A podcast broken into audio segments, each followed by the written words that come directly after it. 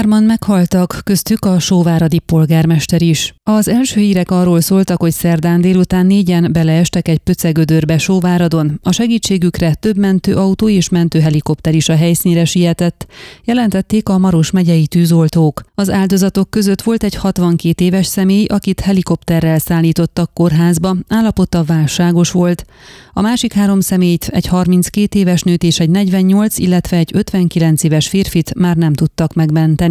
Az egyik áldozat Bíró Csaba sóváradi polgármester, a hölgy pedig a lánya. Ők ketten a szomszédnak igyekeztek segíteni, akinek az állatfarmján lévő pöcegödörben történt a tragédia. A jelentés szerint a takarításra megkért férfi a felszabaduló gázaktól elájult, a segítségére leereszkedő személyeket nem lehetett már megmenteni. A sóváradi lapozgató azt írja, a község vezetőjét veszítettük el, aki egész életét sóvárad előrehaladásának szentelte, és a magyarság érdekvédelmének. Ha körülnézünk Sóváradon, az ő keze munkáját látjuk a leaszfaltozott utakon, az újjáépülő óvodán, a megújult kultúrotthonon és meg annyi más megvalósításban. Rendre törekedett és rendet hagyott maga után.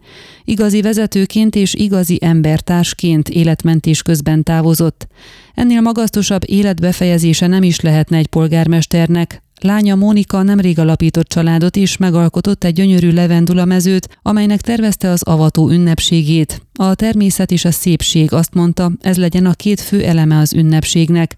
Pár hónapos kisfiának mi hátra maradottak kell elmondjuk, miről álmodott édesanyja. Ő anya volt, de a szüleinek gyermeke is, és egy jó gyermek ösztönösen segíteni próbál szülőjén, ha annak szüksége van rá. Ön a Székelyhon aktuális podcastjét hallgatta. Amennyiben nem akar lemaradni a régió életéről a jövőben sem, akkor iratkozzon fel a csatornára, vagy keresse podcast műsorainkat a székelyhon.pro portálon.